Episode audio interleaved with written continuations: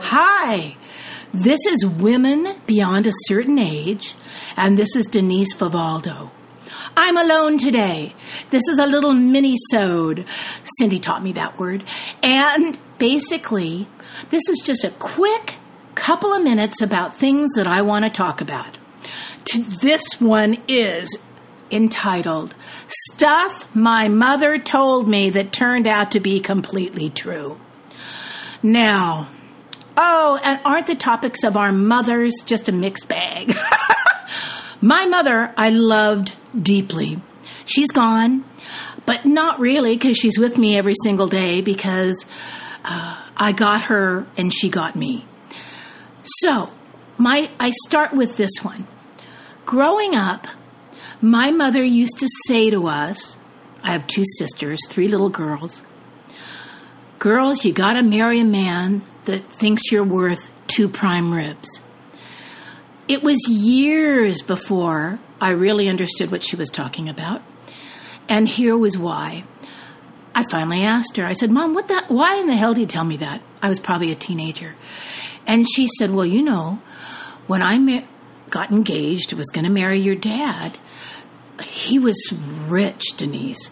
And of course, I thought, well, I don't know if they were rich, but my mother grew up dirt poor, poor as a church mouse. They were they lived in an apartment that they got for free because my grandfather, her father, managed the apartment.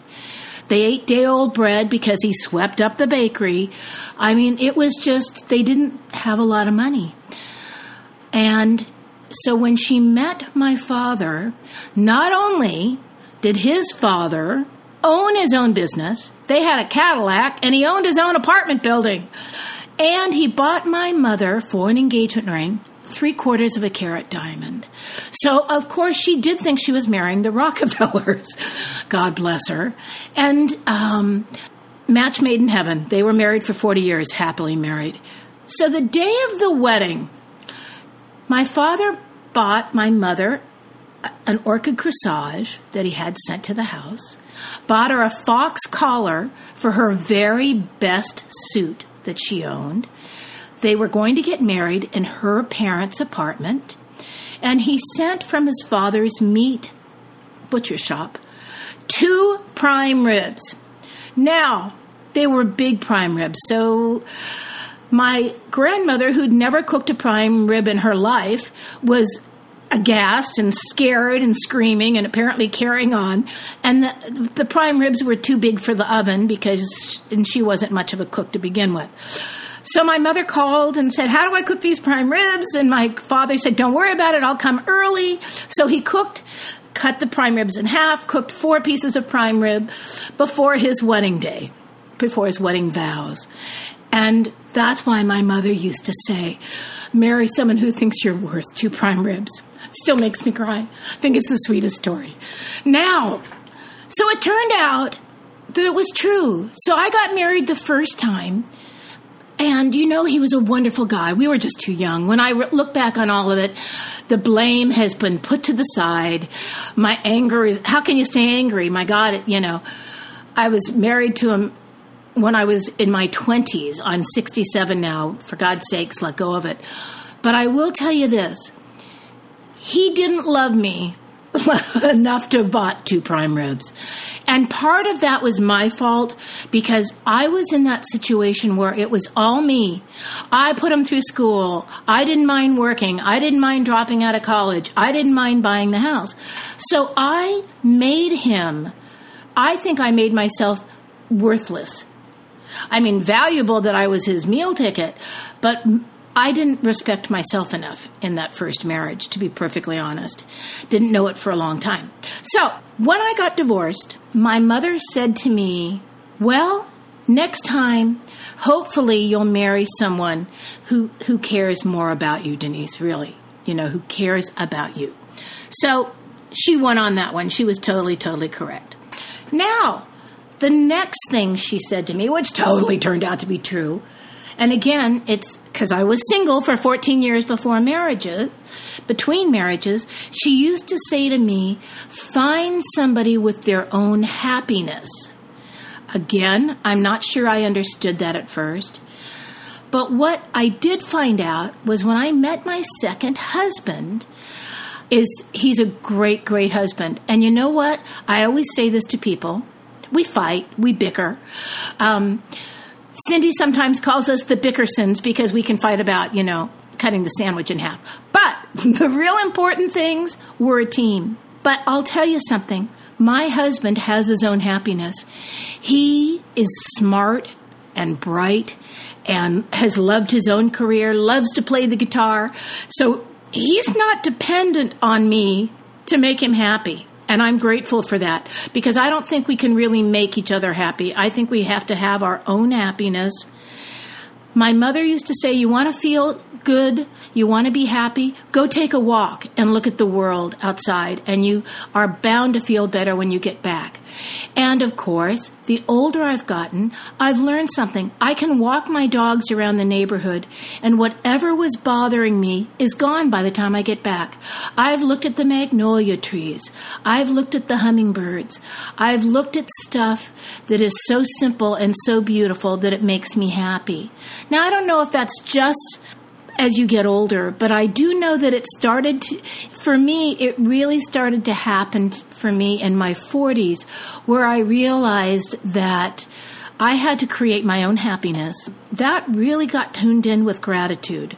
I started to see all the people in the world that are not happy.